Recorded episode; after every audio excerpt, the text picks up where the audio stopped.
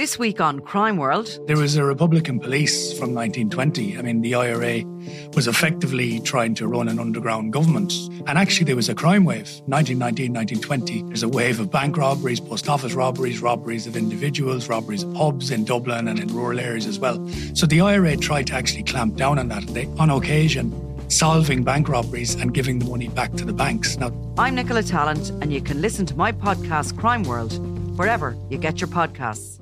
An Irish independent digital subscription doesn't just get you the news, it gets you the best of Ireland's stories all in one place. Whether it's the best of politics, business, sport, entertainment, or lifestyle.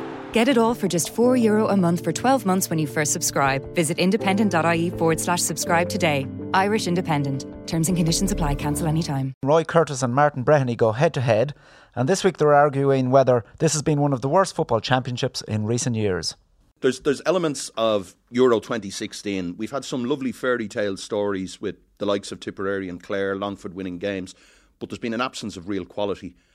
There's been an apathy. We see the attendances. I mean, a Leinster final where the upper tiers of Croke Park weren't even open.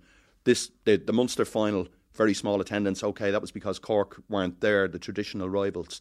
But I have yet to have a get out of my seat moment, something that really captivates and thrills. Well, I wouldn't so much say a living memory. I'll go back to, I'll, I'll offer you 2010 as, as a far uh, worse All Ireland Championship when the four provincial finalists, or four provincial winners were all beaten. And uh, I think history showed afterwards how, how the rest of them did subsequently. But I, I, I, must say I don't I don't agree at all. I mean, you see, Dublin's dominance in Leinster is definitely is is a, is a negative for the overall championship, but.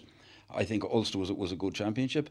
Uh, Tipperary winning, and that added something to it. Galway beating Mayo in, in out west.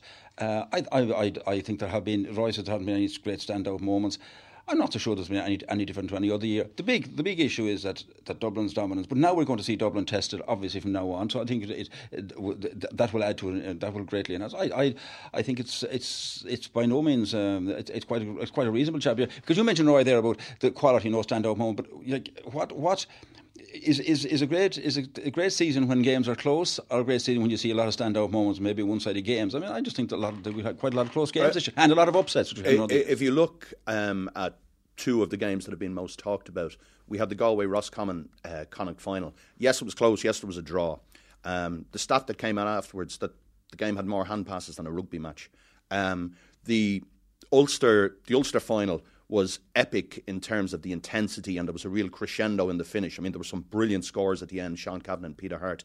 But as a neutral for huge periods, I found it hard to watch. I found that Connacht final game almost impossible to watch, and I wanted these games to be good. I was, I was, I had an emotional involvement. I know Liam McHale well, so I wanted them to do well.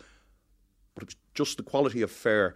I think we these games are being governed by caution, by fear, by conservatism, it's about not losing rather than winning, and I think that's taking from it. Yeah, absolutely. But we, we, and we debated this before about the hand pass, for instance, and we dealt with that. And you're right. There's no doubt whatsoever about about the uh, the sort of games we're getting. But you've got to say, well, right, how entertaining is the championship? And it's still okay. The the, the Galway Roscommon game. I mean anybody who ever played in Pearse Stadium on a, on a, on a wet day is never. I mean, it's, it's a pretty miserable place to be when it's on a wet day. But you know, I, I think overall, uh, it's it's there have been enough surprises in the championship. Longford beating Down, Longford beating Monaghan. We've I think we've had nine teams beating each other at higher. That has added. We haven't had that in, in, recent years, for instance. So I think it's I think it would be a bit harsh to, to, to describe it as a, as a worse than living memory. As I said, there have been those great fairy tale stories. The Iceland for Iceland and Wales and Northern Ireland. You have the Longford, um, the Clare, the Tipperary, but and perhaps our memories.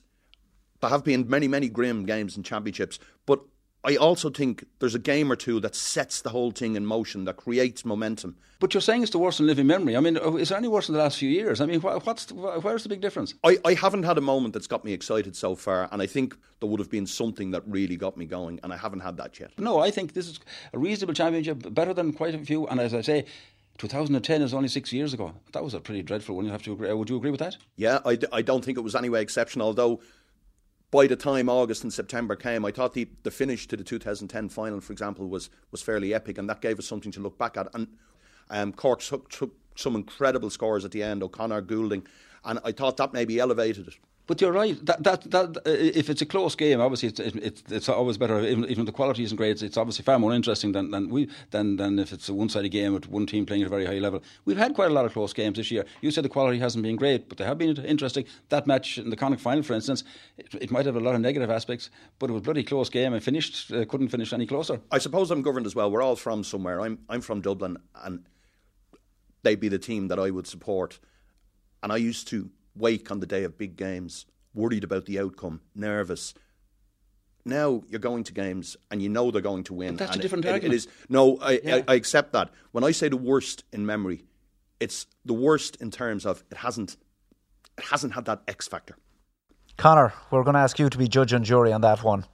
What do you think? Has it been that poor a football championship? Yeah, I think it's been pretty rubbish to be honest with you. I think there was enough like we spent so much time immersed in the it's like the provincial championships and they're just so pedestrian and we have so few decent matches. And like it, it was highlighted even more coming out of Thurles last Saturday night after Waterford and Kilkenny. It was one of those genuinely brilliant championship nights that you're just energised by uh, and there has not been one of those so far this year in the football championship. And even like there's so much dross and then by the time you get to the All-Ireland semi-finals or the All-Ireland quarter-finals. Like you know the Mayo Tyrone game was at least exciting but there wasn't really anything else there. And you know the teams that gave us a bit of hope, say Galway after beating Mayo, they flopped in a big way against Tipperary and Clare. Brilliant achievement to get there, but you know their match against Kerry was was absolutely no crack whatsoever. Really, Have, so have Tipperary not rescued it to an extent though with their victories over Cork and, and then the last against they have Galway? done, but like you have to look at Cork and Galway as well. Like Cork are going through a bad time, uh, and they have been for a while. And Galway's record in Croke Park is absolutely diabolical. So um, no, I can't give them that one. If they put it up to Mayo this weekend uh, on Sunday, well then we'll talk again. But at this moment in time, I have to say there's been nothing to capture the imagination in the football championship. Donica, the, the hurling season, some people say, has been literally come to life over the last couple of Well, weeks I with heard the that on three semi finals. Yeah, but like come to life, we're at the All Ireland final now. Like, Jesus, if it's not Oh, coming it to life by the All. Ireland final, yeah, but this is we kind of like it's no more than the All Star selection. We tend to gloss over everything that happened the first four months of the season until then it comes to the semi finals and we've the big teams playing each other and we're interested all of a sudden. It's no, it's been a pretty poor summer. It's the only way to call it. And is there any way that after our two football semi finals we'll be revising our opinion? Well, even if we are, we probably shouldn't revise it to the degree we do. Like you know, there's as the Connor says, it's been absolute dross nearly in every game, bar Tipperary's run, Clare's run. Everything else has been pretty much as expected. There's Um, been no even football. There's no teams that Tipperary play a nice branded game. Like their matchup, uh, their game in Derry in the quarterfinals was a bit of a belter. Like you know, like teams went slogging at it. But there's been nothing particularly inventive. Like we're in, like we talk about cycles in terms of dominance, but cycles in terms of styles.